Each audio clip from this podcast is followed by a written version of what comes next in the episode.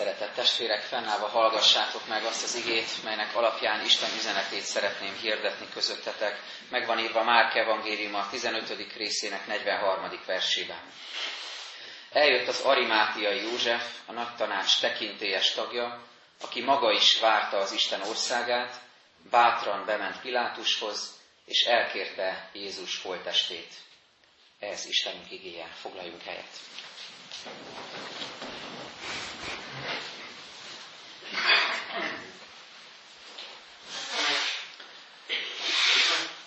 A nagy történetek többek között azért is fantasztikusak, mert a mellékszereplők, akik önmagukban is legitimek, és önmagukban is van jelentőségük, önmagukban is megállnak, ha jól teszik a dolgukat, akkor mindig a főszereplőre mutatnak.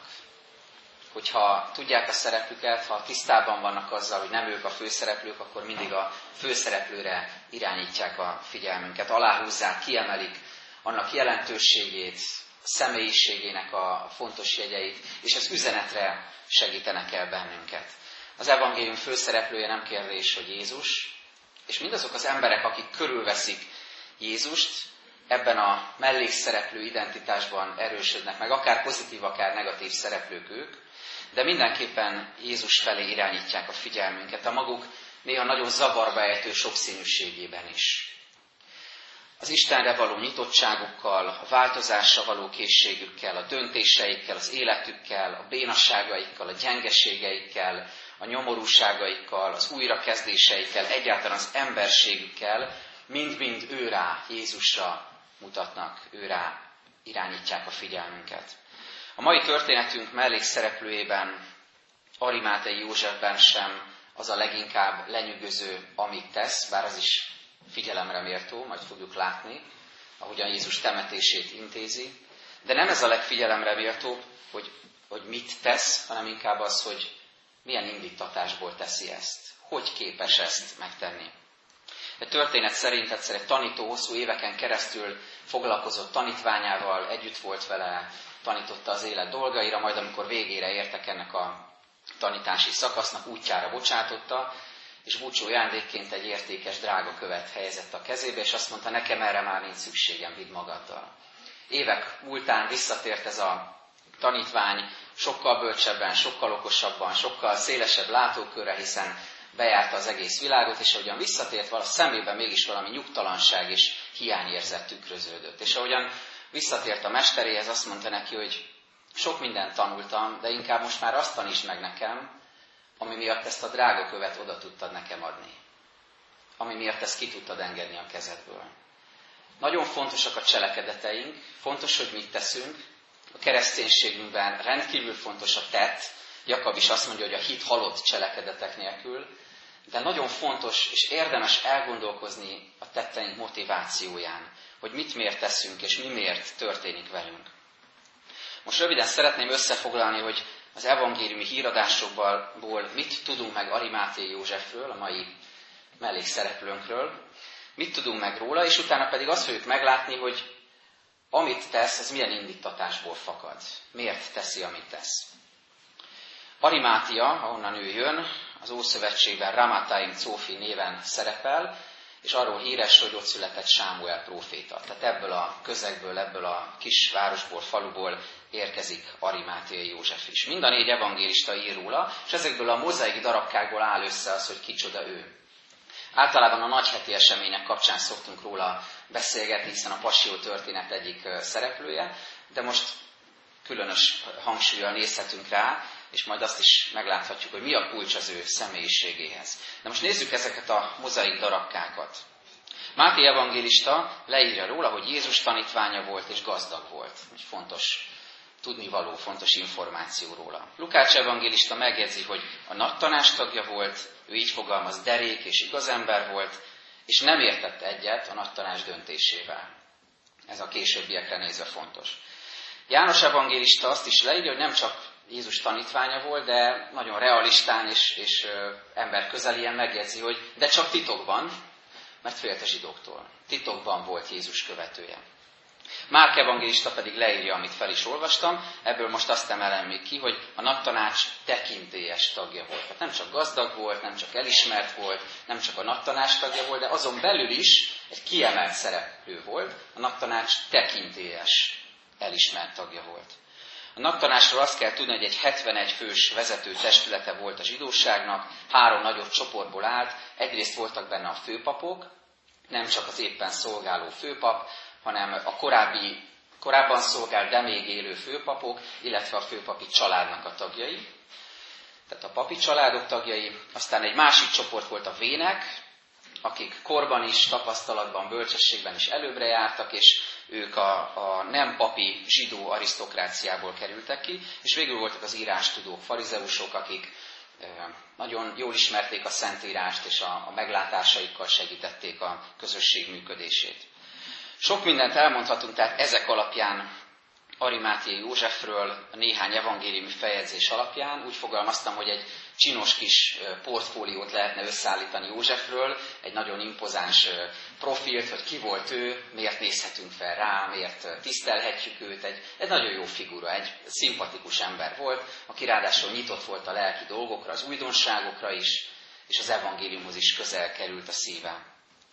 De mindaz, amit megtudhatunk József életéről, a naptanás tagságáról, gazdagságáról, tekintéről, másodlagos, zárójelbe kerül. Miért fölfedezzük azt a jellemzőjét, ami a legfontosabb vele kapcsolatban, amit két evangélista is följegyez, hogy ő is várta Isten országát.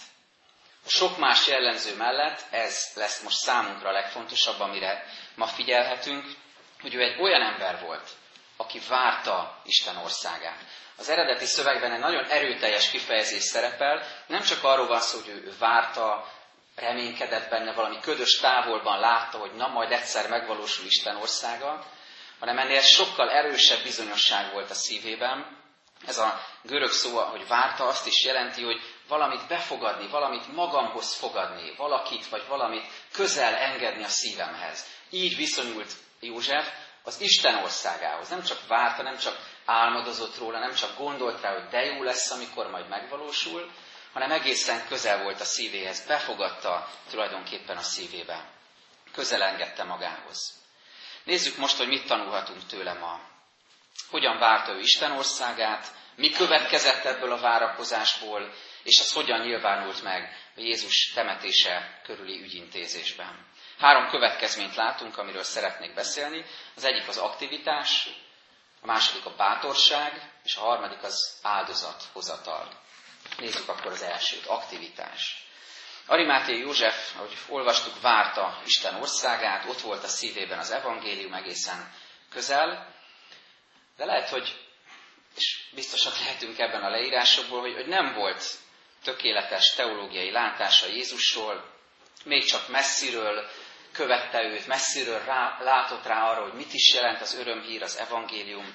Lehet, hogy a keresztény kegyesség gyakorlásában is voltak hiányosságai, mert csak titokban követte Jézus. Lehet, hogy, hogy a, a megőrzött, nagy tanácsban megőrzött pozíciója miatt esetleg néhány mai keresztény, akár közülünk is ferdeszemmel nézne egy mai Arimátia Józsefre, hogy hogy lehet az, hogy valaki keresztény, és közben a nagy tanács tagja marad, akik elítélik Jézust, hogy lehetséges ez. Sok kérdést fölvet, de olyan jó, hogy, hogy Isten sokkal árnyaltabban néz az ember életére, mint hogy mi esetleg elítélnénk ezt a Józsefet. Esetleg kérdőre vonnánk, hogy hogy lehetsz te ilyen keresztény, hogy lehetsz ilyen langymeleg, hogy nem tudsz világosan döntést hozni Jézus mellett. Hogy maradhatsz egy ilyen istentelen tanácsnak a tagja, akik elítélik a megváltót. De ami a legfontosabb számunkra az aktivitásával és az Isten országa várásával kapcsolatban, hogy Viszont ő volt az, aki ebben a helyzetben egyedüliként ott volt és helytált. Ő volt az egyetlen, akire számíthatott Isten ebben a helyzetben. Mert Isten mindig gondoskodik a megfelelő emberről egy adott feladatban, szolgálatban, helyzetben. És amikor azt mondom, hogy megfelelő ember, akkor nem emberileg értem. Nem úgy, ahogyan te vagy én elképzeljük, hogy egy helyzetre, egy feladatra ki lenne a megfelelő, hanem az Isten szemében megfelelő. És ez lehet, hogy tökéletesen más, teljesen más, mint ahogy mi elképzeljük. Az Isten szemében ő volt a megfelelő ember. Hadd tegyem hozzá, hogy fontos, hogy Arimáté József aktivitása mit nem jelentett, mielőtt megnézzük, hogy mit jelentett. Nem jelentett izgágasságot. Nem jelentett vakmerősséget, meggondolatlanságot. Be, mert bár kétségkívül bátor volt, de nem volt meggondolatlan. Nagyon jól kiszámította, hogy mit fog tenni, bátran tette, amit tett, de nem volt vakmerő. Az ő aktivitása nem önjelölt intézkedés volt, nem kivagyiság, hogy majd én megmutatom, a többiek nincsenek itt, majd én elintézem ezt a dolgot. Nem volt mindenbe beleszólás és okoskodás. Nem volt nyughatatlanság, hogy csak csináljunk már valamit, mert azt nem lehet, hogy nem csinálunk semmit. Valamit csinálni kell. És nem jelentett kontrollmániát sem, hogy mindent nekem kell egy, egy kézben elintéznem. Milyen volt tehát az ő aktivitása? Ki volt József? Olyan ember, akire lehetett számítani, aki meglátta a feladatot, és akinek nem kéne ott lennie, és mégis ő van ott. És mégis ő az, akire Isten számít, és akit felhasznál alkalmas eszközként ebben a kiélezett helyzetben. Mert hogy a temetés egyébként a közeli hozzátartozók, barátok, ismerősök, rokonok feladata lett volna, akik azonban nem voltak ott. Az asszonyok, Jézus asszony követője távolról, lefagyva, sokkolva figyelték ezeket az eseményeket, távolról nézték magát a temetést is, ahogy majd József beteszi a sziklasírba Jézus testét, és ráhengeríti a követ. A tanítványokról ne is beszéljünk, mert nincsenek ott. Tehát mindenki távol van, de József ott volt. Az igen most arra hív, hogy vizsgáld meg az életed. Mert hogy a leghétköznapibb mozzanatoktól a nagyon is jelentős mozzanatokig, pillanatokig, eseményekig az életünk ilyen momentumoknak a sorozata amikor Isten kérdez téged, hogy most készen állsz-e. Esetleg valaki más helyett megtenni azt, amit én kérek, amit én várok tőled.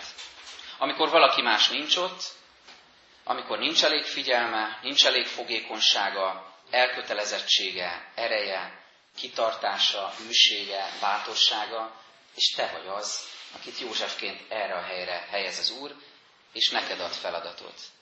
Te ott, le, te ott lehetsz, és Isten alkalmas eszközeként cselekedhetsz. És mi a jutalmad? Mi a jutalma Józsefnek? Az, hogy teheti, amit az Úr rábízott. Józsefnek nem az volt a jutalma, hogy abban reménykedhetett, hogy esetleg néhány száz vagy néhány ezer év múlva egy szent könyvben majd fejezik és olvassák a róla szóló eseményeket. Ezt nem tudhatta, nem is számíthatott erre. Józsefnek nem az volt a jutalma, hogy kihúzhatta magát, és azt mondhatta, hogy nolám, külön vagyok Jézus hivatalos tanítványainál, mert én voltam ott az ő temetésénél, én mentem be Pilátushoz elkérni a testét. Nem húzhatta így ki magát, és nem is ez volt a jutalma. A jutalma az volt, hogy tehette, amit Isten rábízott. Ezt azért hangsúlyozom, mert ezt közöttetek is megtapasztaltam. Többetek, akiknek valamilyen segítséget, feladatot megköszöntem, megköszöntünk gyülekezet vezetőiként, többen azt mondtátok, én köszönöm, hogy tehettem.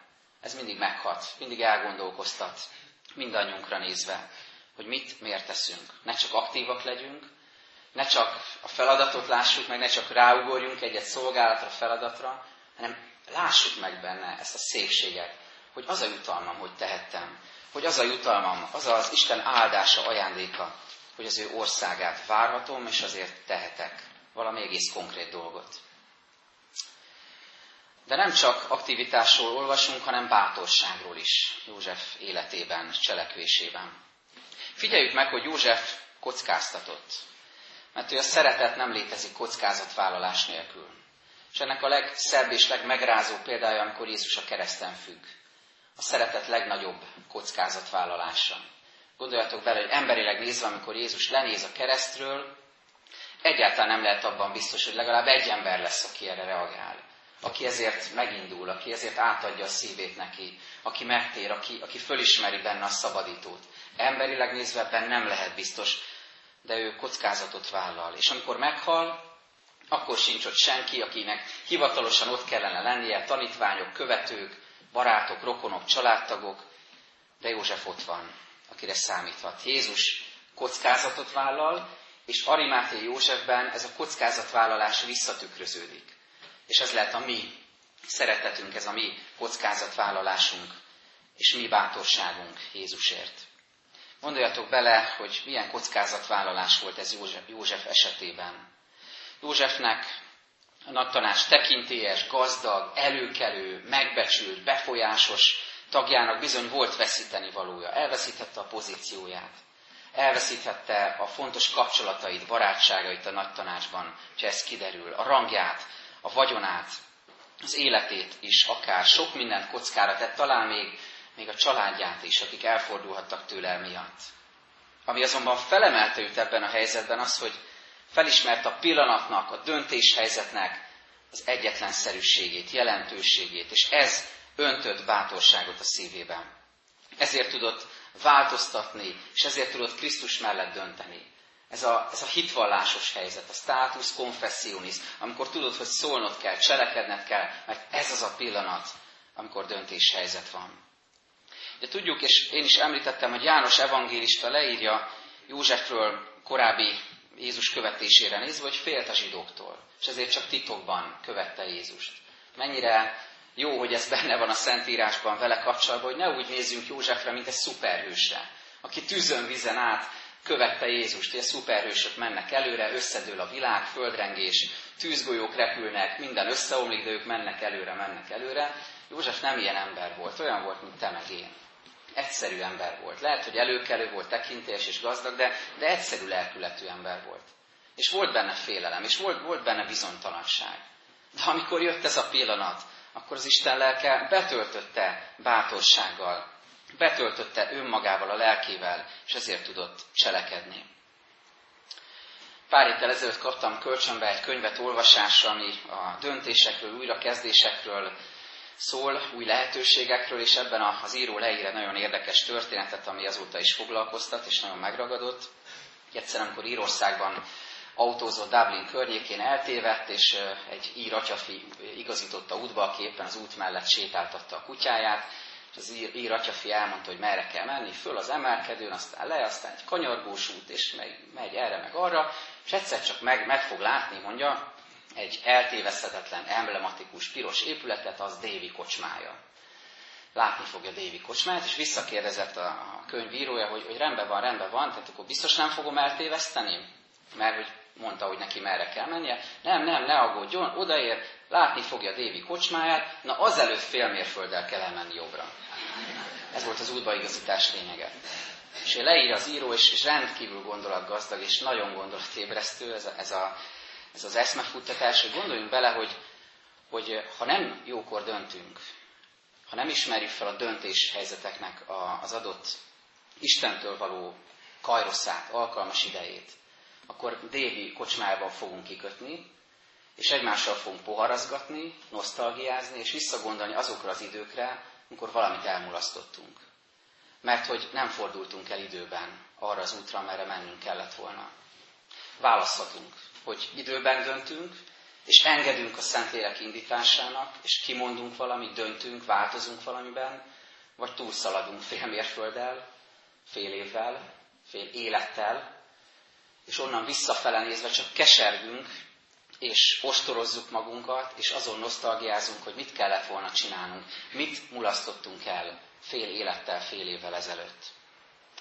Megragadó ez a kép, és nagyon elgondolkoztató, és ezért jó látni József példát, aki nem szaladt túl, aki nem Dévi kocsmába köt ki, és mondja azt három nap múlva, hogy hát igen, pár nappal ezelőtt milyen jó lehetőségem lett volna kifejezni a szeretetemet Jézus felé hanem amikor ott az ideje, akkor tudja ezt megtenni. Kérjük tehát Isten szent lelkét, hogy adjon bátorságot, felismerést, hogyha változtatnunk kell valamin. Hogyha meg kell szólítanunk valakit. Hadd állítsam párhuzamba a szeretet, a szerelem, kap, szerelmi kapcsolatokat, az udvarlás idejét, és az Úrral való, Jézussal való kapcsolatot, mert maga a Szentírás használja ezt a hasonlatot, ezt a párhuzamot. Gondoljunk arra, az időre, vagy aki ebben az életkorban van, az most kapaszkodjon bele ebbe a képbe, hogy, hogy milyen, milyen jó volt, vagy milyen jó az, amikor, amikor megtetszik nekünk valaki, és, és ott van bennünk, különösen férfiként, fiúként ez a, ez a félelem, hogy de hogyan szólítsam meg, hogyan menjek oda hozzá, hogyan fejezzem ki az érzéseimet, hogyan írjam le versben, vagy dalban, vagy szerelmes levélben, SMS-ben, stb., hogy, hogy mit, mit érzek iránta, hogyan, hogyan, hogyan öntsem ezt szavakba. És olyan szép azt látni, hogy a Biblia ezt a képet használja az Istennel való kapcsolatunkra is. Hogy néha nehezen fogalmazzuk meg, nehezen mondjuk ki imában, Nehezen indulunk meg Jézus felé, nehezen hozunk döntést, nehezen tesszük meg ezeket a lépéseket, amik az Úrhoz közelítenek minket. Pedig ugyanilyen szeretett kapcsolatról van szó. Erre biztat bennünket a Szentlélek is, hogy, hogy mondd ki, menj oda. Ne csak az emberekkel legyünk bátrak, és lépjük át az árnyékunkat, hanem, hanem döntsünk az Úr mellett is, és, és fejezzük ki a tiszteletünket, hódolatunkat, szeretetünket Jézus felé. Vagy kérjük az ő lelkét, hogy, hogy, el, hogy el tudjunk kezdeni valamit. Vagy éppen ellenkezőleg valamit le tudjunk zárni, ami nem az Isten szerint való, mert ehhez is a lélektől való bátorság kell, mint ami megvolt Józsefben. Vagy hogy ki tudjunk állni valami mellett, hogy szóvá tudjunk tenni valamit. Gondoljatok bele, hogy ez a József, aki félt a zsidóktól, és aki a nagy tanácsban sem nagyon tudta hallatni a hangját, talán egyszer-kétszer megpendítette, hogy nem is volt bűnös Jézus, nem kellene elítélni. Ez, a, ez a, az ember, aki még mindig ennek a nagy tanácsnak a tagja, de nem ért egyet velük, most a cselekedetével, a döntésével fejezi ki azt, hogy számára mi a prioritás, hogy kit akar követni, hogy ki számára a megváltó. Vajon ki tudunk-e állni amellett, ami fontos számunkra? Gondolj a munkahelyedre, ahol lehet, hogy történnek olyan dolgok, amikkel nem értesz egyet, de nincs bátorságot kifejezni. Gondolj a családodra, a házasságodra, a gyerekeiddel való kapcsolatodra. Hányszor finomkodunk, hányszor folytjuk magunkba azt, amit el kellene mondani, és nincs hozzá bátorságunk. És aztán ülünk pár nappal később a Dévi kocsmájába, hogy hogy is kellett volna ezt csinálni. Arimáta József példája tanít minket a bátorságról. Mert Isten országát várni ezt jelenti, bátran dönteni a megfelelő pillanatban. És végül az áldozathozatal. Mert hogy Arimáté József nem csak aktív, nem csak cselekszik, nem csak bátorsággal tölti őt el az Isten szent lelke, nem csak bátor döntést hoz, de egyúttal áldozatot is hoz. Megvásárolja, hogy olvassuk a temetésnek a kellékeit, saját kezeivel göngyölíti be Jézus holtestét a gyolcsba, a saját családi sírhelyét ajánlja fel arra célra, hogy Jézust ott eltemethesse, anyagi áldozatot hoz. Nem csak, hogy a tekintélyét, a pozícióját kockáztatja, de anyagi áldozatot is kész hozni Jézusért. Mert ő pontosan tudja azt, amit az ige tanít nekünk, hogy semmit sem hoztunk a világba, világos, hogy ki sem vihetünk semmit. Isten országát várni többek között ezt is jelenti. Szabadon oda ajándékozni, amin van, Isten dicsőségére, mások javára, épülésére. Egy legendás történet szerint két testvérnek a földje, szántóföldje egymás mellett feküdt. És ez a két testvér nagyon szerette egymást. Az egyik férfinak, az egyik fiúnak volt családja, volt felesége, voltak gyerekei, boldog családi életet élt. A másik aglegény volt. Nagyjából egyidősek voltak pár év különbséggel, és nagyon szerették egymást. És az egyik évben, amikor óriási termés volt, nagyon megáldotta Isten a munkájukat, akkor egymástól függetlenül mindketten azon kezdtek gondolkozni, hogy hogyan tudnának egymásnak segíteni, hogyan tudnák a szeretetüket kifejezni egymás felé. És amelyik családos volt, az, az gondolta magában, így morfondírozott, hogy hát a testvéremnek nincs családja. Sok öröm hiányzik az életéből. Mennyire jól ki tudnám fejezni a szeretetemet, ha néhány kévét a saját földemről átvinnék hozzá. A másik testvér, akinek nem volt családja, aki aglegény volt, ezen gondolkozott, hogy a testvéremnek sok éhes szájat kell etetnie, sok gyermeket kell jól lakatnia, biztos jól jönne neki pár plusz kével. És mind a ketten magukban ezt átgondolták, és arra jutottak, hogy titokban fognak segíteni egymáson. Az éjleple alatt vitték a kévéket, és a két szántóföld közötti vékonyságra érve összetalálkoztak, szembe találkoztak egymással. És ez volt az a pillanat, amikor mind a ketten megértették, hogy az áldozathozatal az, ami az Isten országa várását igazán kifejezi, és az egymás iránti szeretetet is. És a legenda úgy fejeződik be, hogy ezen a ponton, ahol a kévéket letették, és megölelték egymást, itt egy kis templomot építettek. Mert hogy az igazi szentély a szív áldozatából épül fel, nem kőből.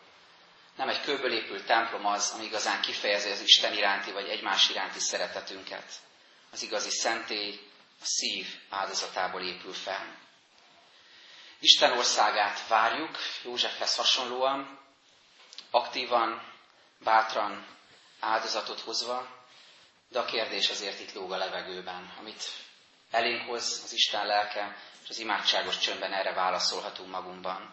Gondold át, te hogyan várod Isten országát. Amen. Csöndesedjünk el, és magunkban imádkozzunk.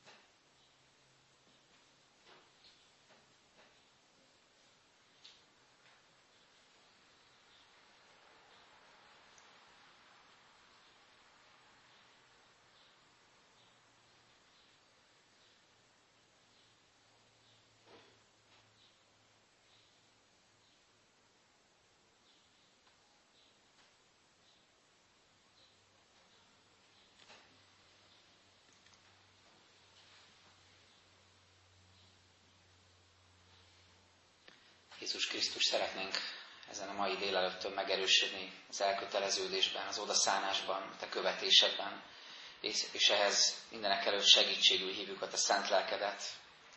Ő és Szentlélek, törzs be a szívünket, törzs be bennünket, és adj tőled való bátorságot a döntésekhez.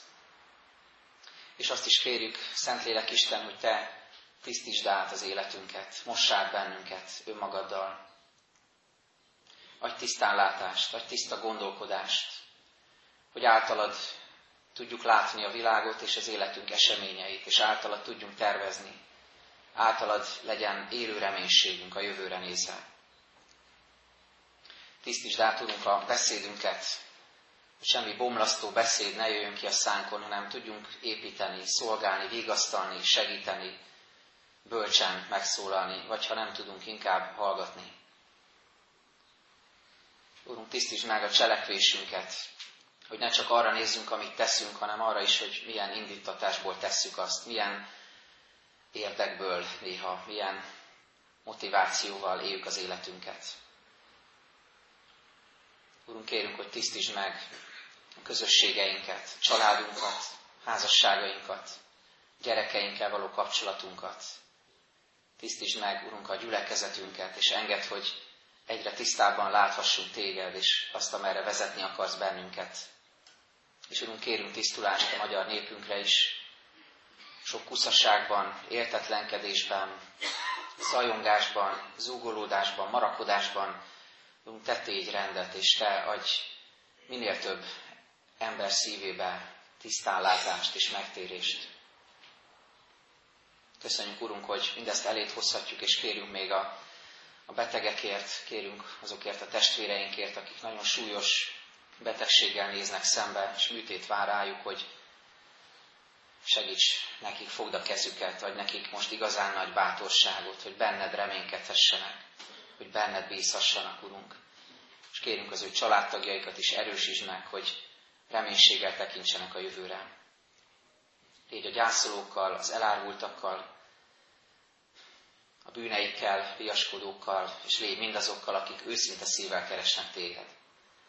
Köszönjük, hogy meghallgattad imáinkat, és kérünk, hogy most hallgass meg, ahogyan közösen hozzád fohászkodunk, amikor fennállva együtt imádkozzuk az Úr imát. Mi, Atyánk, aki a mennyekben vagy, szenteltessék meg a Te neved, jöjjön el a Te országod, legyen meg te akaratod, amint a mennyben, úgy a földön is. Minden napi kenyerünket add meg nékünk ma, és bocsáss meg a mi védkeinket, miképpen mi is megbocsátunk az ellenünk védkezőknek. És ne védj minket kísértésben, de szabadíts meg minket a gonosztól, mert tiéd az ország, a hatalom és a dicsőség mind örökké. Amen.